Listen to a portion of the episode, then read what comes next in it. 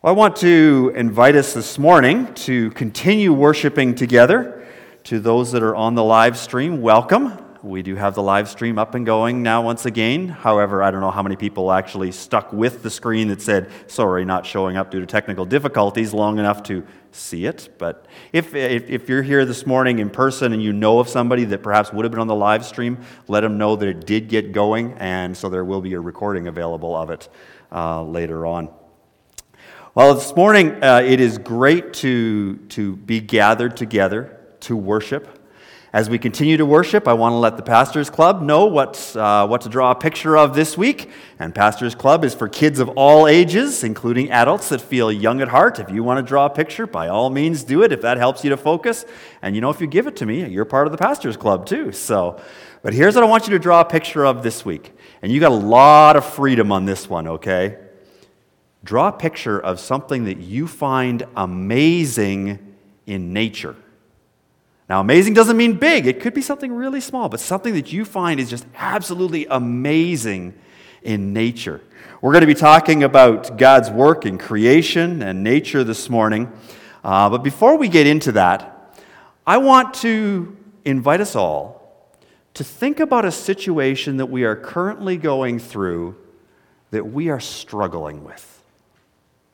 Now, don't worry, you're not going to have to share this. We're not going to have it, you know, raise your hand and tell us what, what's your situation kind of thing. This is just, just for you to think about. But I'm sure every one of us can think of something that we are struggling with. And I want to start this morning by sharing a word of encouragement via some pictures. And uh, the first picture is for those who relate well to cute little kids.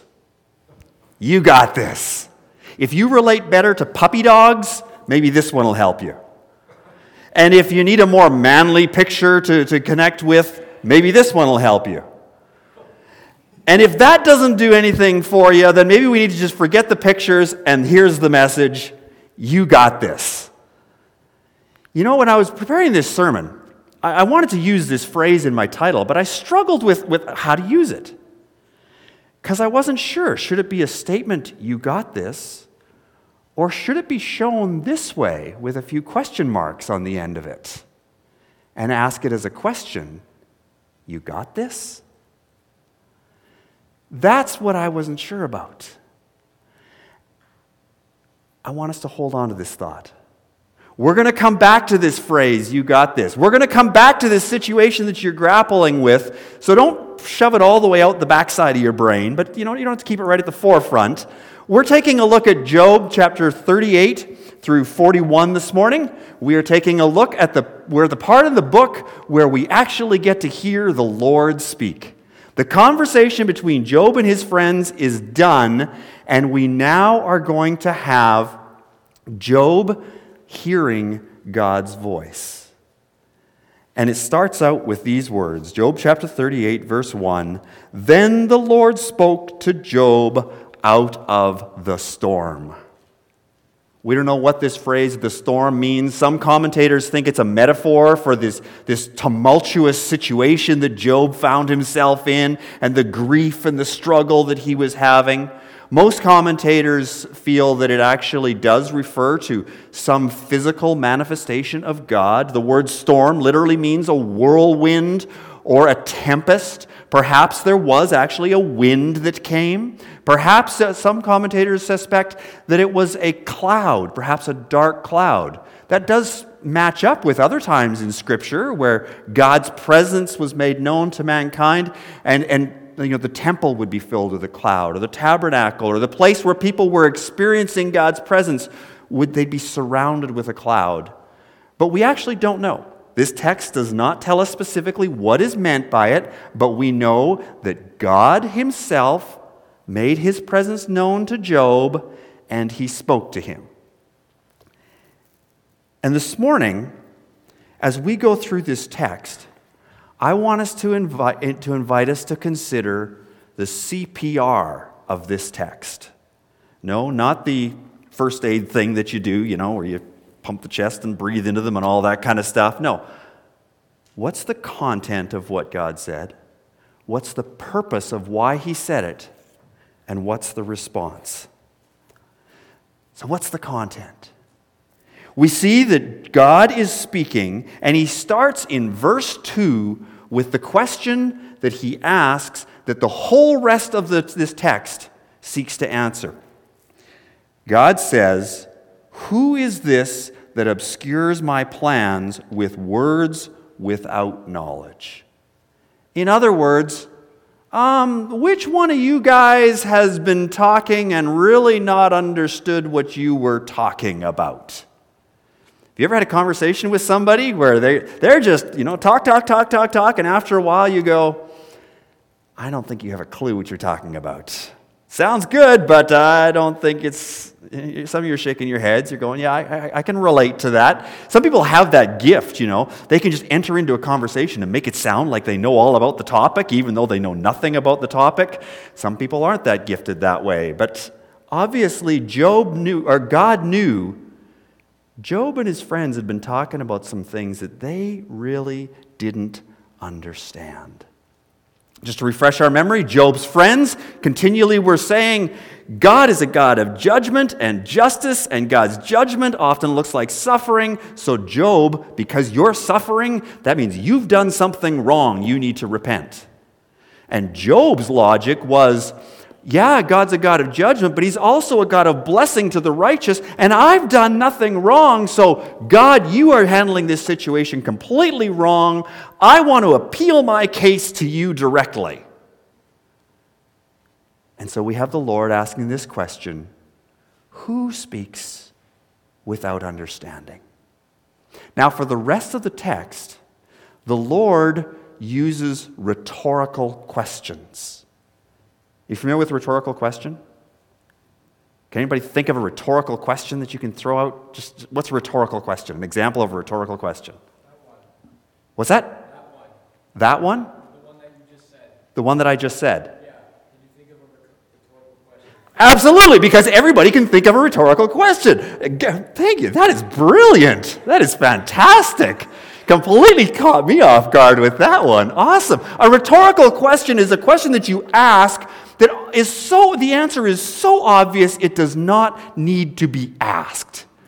You know, like, Pastor, are you wearing pants? Uh, yes, of course I'm wearing pants. Like, hello, you don't need to ask that question.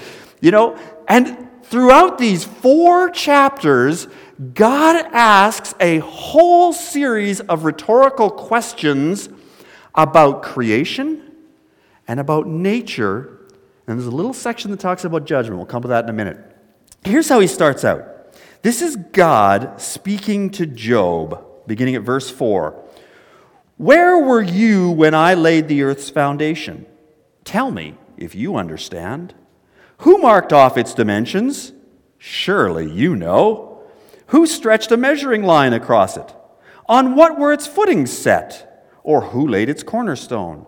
While the morning stars sang together and all the angels shouted for joy, who shut up the sea behind the doors when it burst forth from the womb? When I made the clouds its garment and wrapped it in thick darkness? When I fixed limits for it and set its doors and bars in place? When I said, This far you may come and no farther, here is where your proud waves halt. Have you ever given orders to the morning or shown the dawn its place? Here, here's, here's some, some rhetorical questions that uh, we might be able to relate to given our weather patterns lately. Verse 22 Have you entered the storehouses of the snow or seen the storehouses of the hail? Jump down to verse 29. He says, From whose womb comes the ice? Who gave birth to the frost from the heavens when the waters became hard as stone, when the surface of the deep is frozen? These are just a few of the questions that God asks. And in every one of these questions that he's asking, he's basically saying, Okay, Job, you've got my attention. Were you there when I made this? Do you understand how I created this? Do you understand how I control this?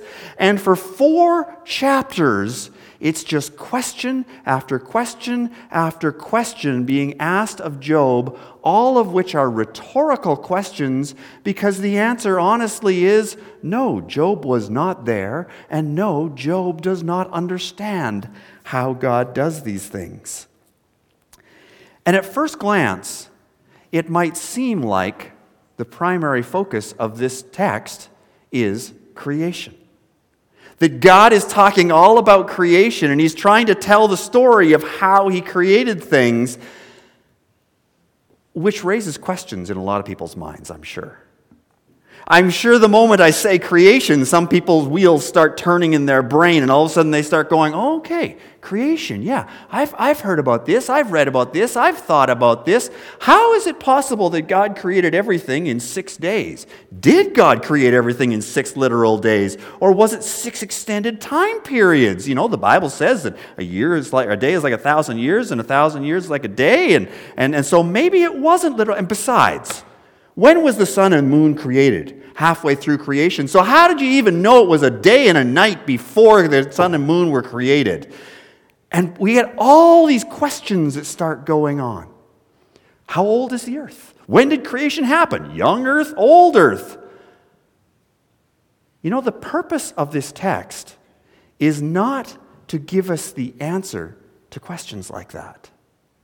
Now, there's nothing wrong with debating questions like that and having various opinions like that. And I'll actually tell you what my opinion is on it. If you ask me, so, was the earth created in six literal days? My honest answer would be, I don't know. Brilliant, isn't it? I'm a pastor, and that's the answer that I give. Well, so, is the earth young earth, old earth? I don't know. How did God create that? I don't know. How does God keep things in order? I don't know. Now, we have opinions about that. You know, we look at scripture and we look at teachings and we look at science and we try to put it all together and we'll all have various opinions. But here's where I park myself on this.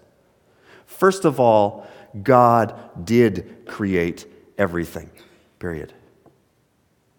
Someone comes to me and says, I don't think God created everything. Oh boy, there's a hill I'll die on. Absolutely, because the Bible's very clear. God did create everything. Someone comes and says, I don't think God's in control of everything in nature. It just, it just happens. I'm, like, Whoa, hold on a minute.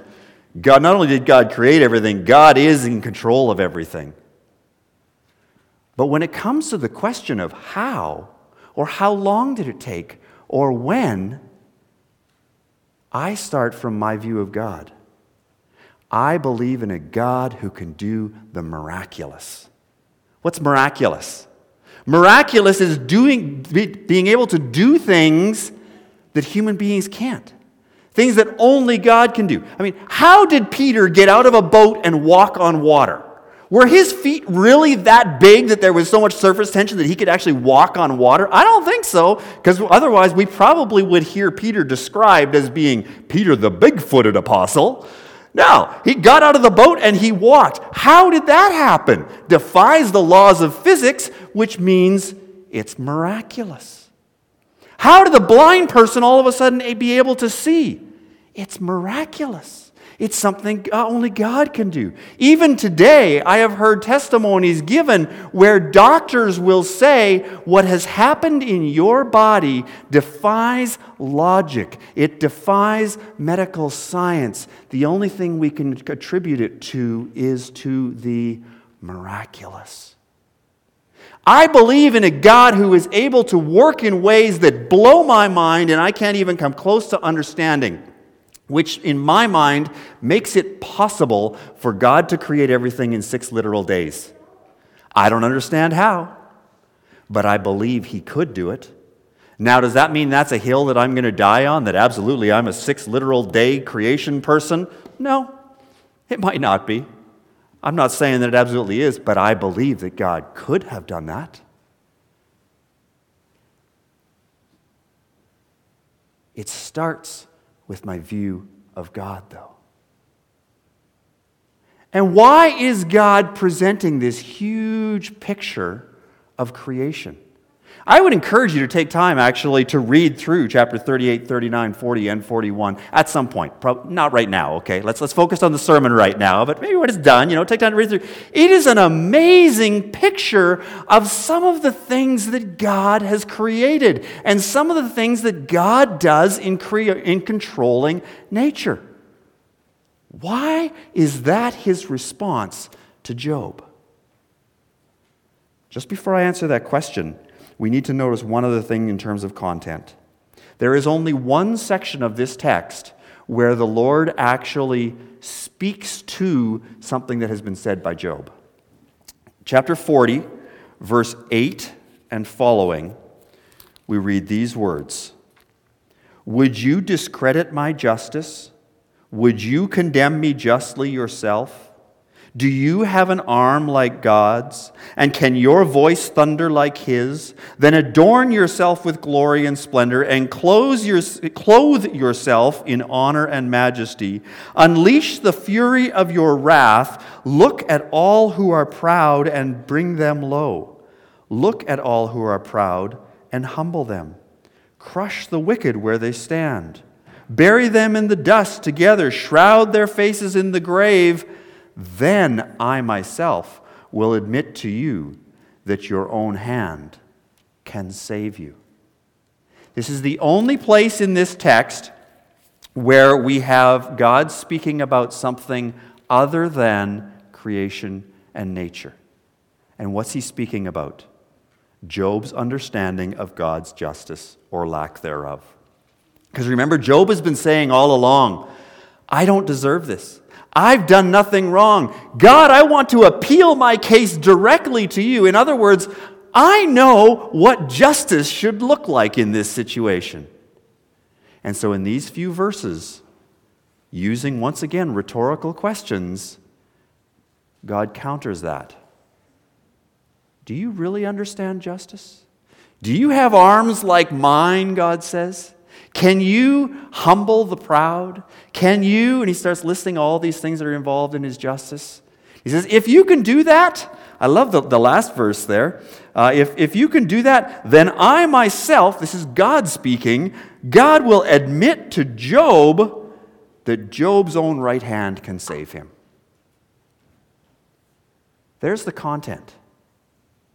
It's a whole series of rhetorical questions about nature and the work of God in creation and controlling nature, and rhetorical questions about justice and judgment and God's work in it.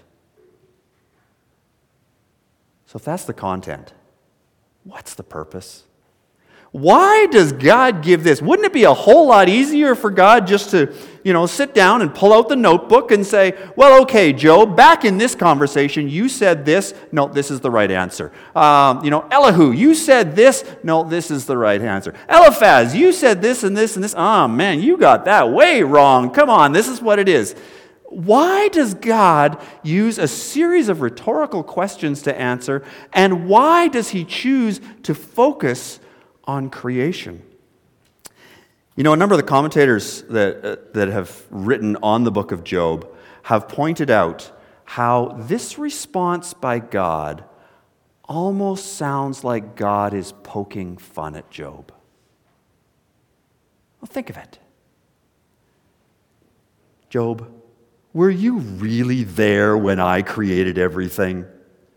Job, are you stupid? Do you really think you understand that? Job, do you really get this? Oh my goodness. Job, come on. I'm the God who did this, and you think? And for four chapters it goes on that way. Listen to, chapter, to uh, verse 21 of chapter 38. It's almost like God is being sarcastic. Surely you know, for you were already born. You've lived so many years. Remember who's saying this? The God who was and is and is to come, the God who's existed for eternity past and will exist for eternity. And he's saying to Job, Well, you've existed so many years. It sounds like he's mocking Job.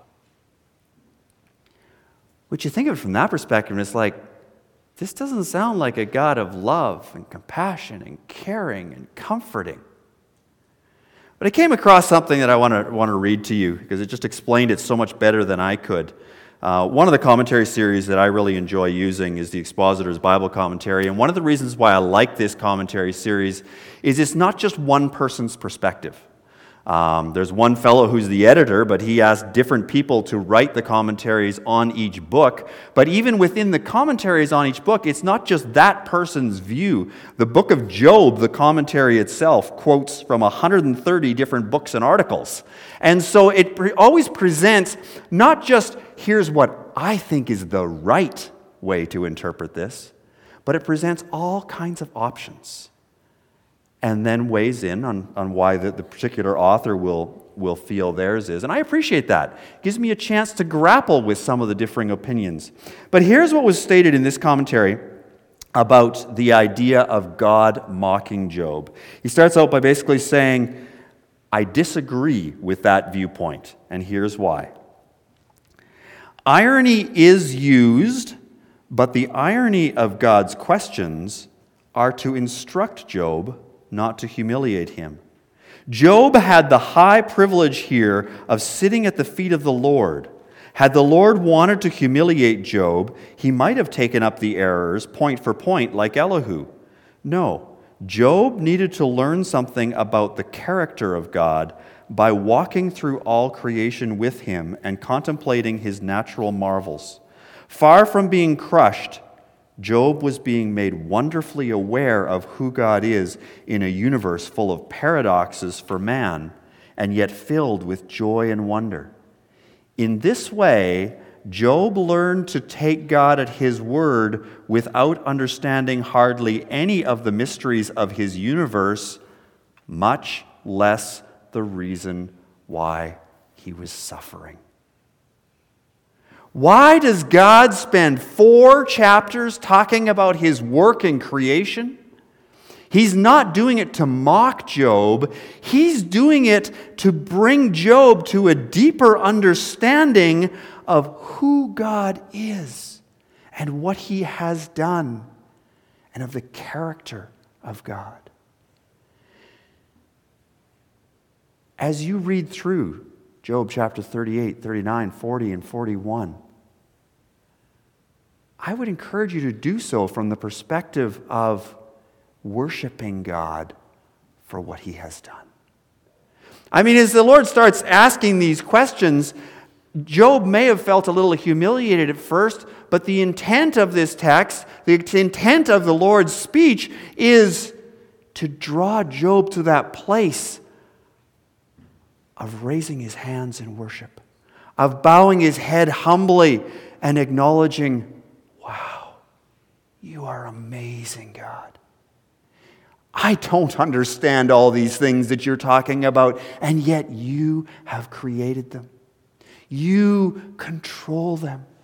You understand. That is who you are, God.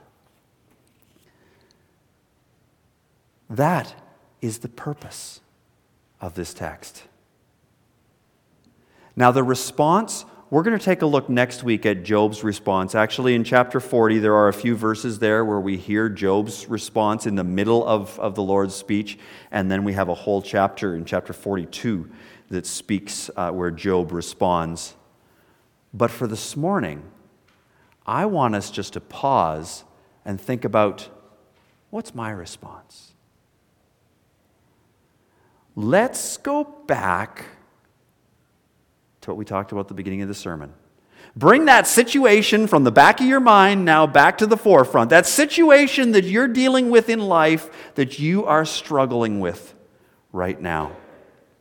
This morning, our scripture reading was done as part of expressing worship through music. We sang part of the passage. It was read, part of the passage was read for us. Psalm 121. I lift my eyes up to the mountains. Where does my help come from?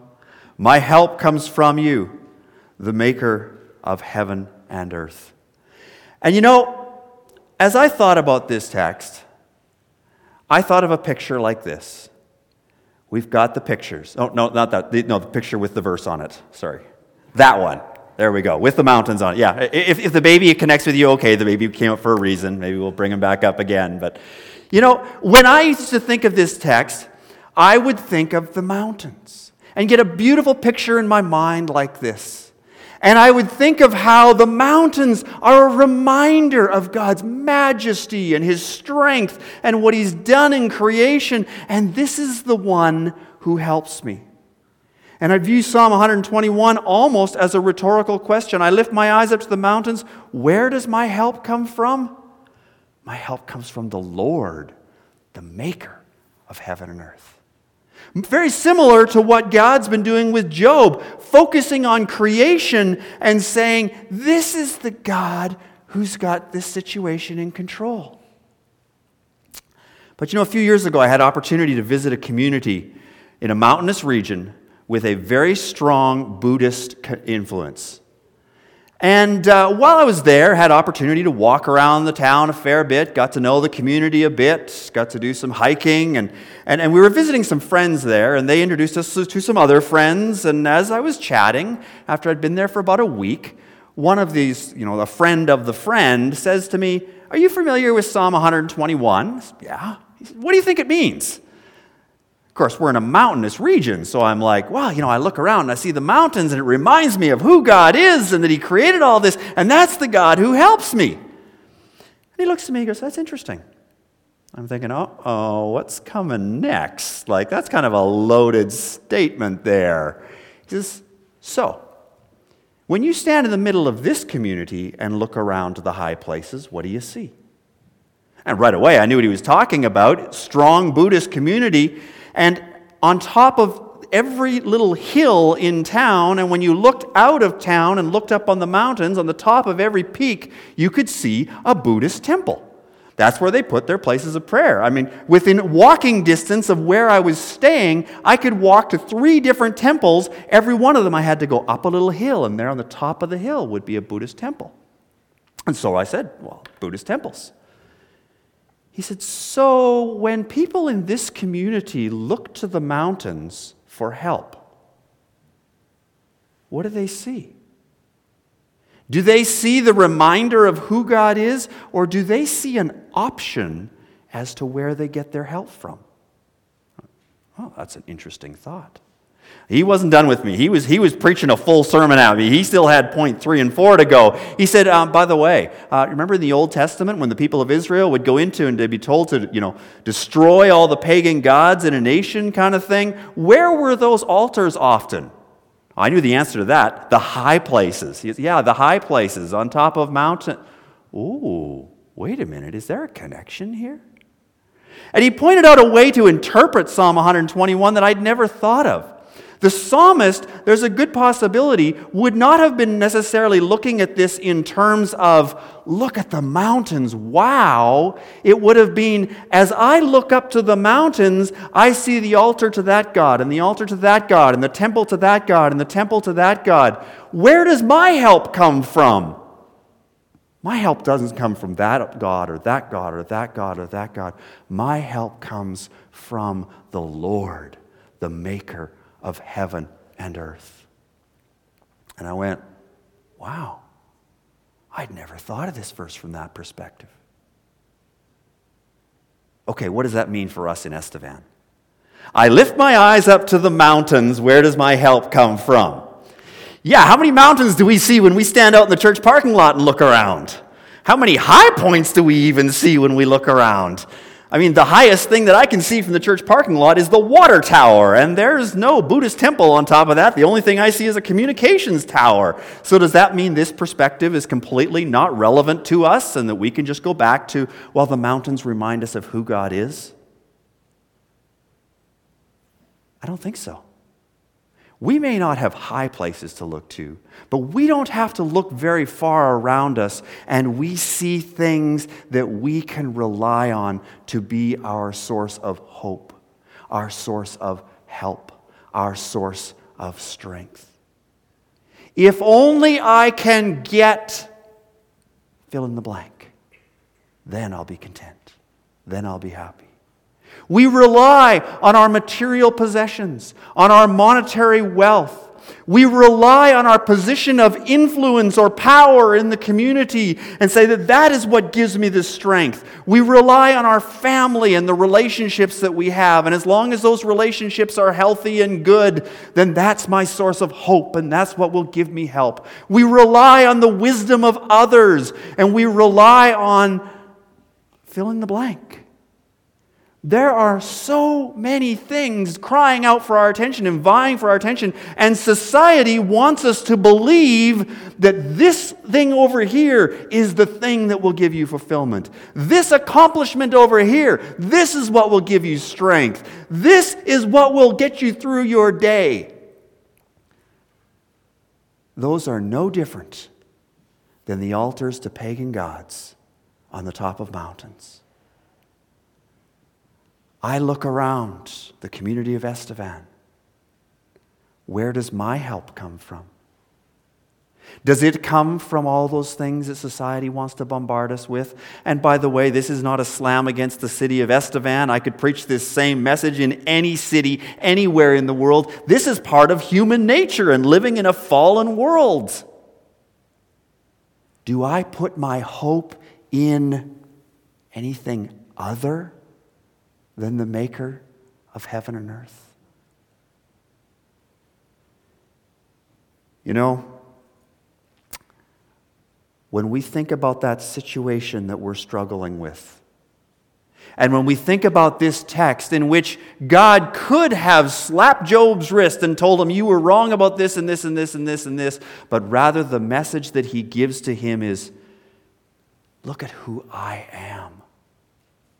If I can control all of this, if I created all of this, if I am the God who can do all of this, you can trust me. As you think about the situation you're struggling with, what's your focus? Is it, you got this? I got this. I'm confident. Is it, you got this? I don't know. I'm not sure if I got it. I need to figure out where can I get the help from? Or is it, as is up on the screen right now, you got this with you in all capital letters? You referring to God. Is it you got this? You got this? Or is it you've got this, God? You know, it doesn't always mean that we get the answers. In fact, most often we don't get the answers. We still have a lot of questions that the honest answer to is, I don't know. But it gives us that hope. It gives us that strength. It gives us the help that we need to move forward in whatever the situation is that comes to your mind. I lift my eyes up to the mountains. Where does my help come from? My help comes from the Lord, the maker of heaven and earth. Who are you trusting? You got this? Or have you got this? Let's pray. Father, as we spend this time this morning looking into your word, we just scratch the surface on four chapters of, of text, and yet it is such a powerful message that comes through. We thank you that you are the God who has created all things. You are the God who knows all things. You are the God who can do all things. You are the God who's in control of all things. You are the God who loves us. You are the God who cares for us. And Father, I pray that you would help us in whatever circumstance it is that came to our mind of an area that we are struggling with. Lord, help us to be willing to reach out to you and to put our trust in you rather than leaning on our own understanding, leaning on what society might want us to, to put as, as the source of help and hope. And Lord, where there are steps that you are calling us to take of tangibly doing things or, or dealing with situations, May we hear your voice clearly guiding and directing us as to what those steps are. And may we be willing to take them, even if we don't understand how they fit into the big picture. May we trust you in that. Lord, we thank you for your love and the way you demonstrated that to Job, and just in the way that you cared for him and revealed yourself to him in a time when really what he deserved was a strong rebuke. And yet you chose to reveal yourself to him in new and renewed ways. Lord Jesus, do that work in our lives, I pray. May we gain new understanding of who you are, of the work that you are doing, and of the relationship we can have with you and who we are in your eyes. Father, I pray this in your precious name, Jesus. Amen.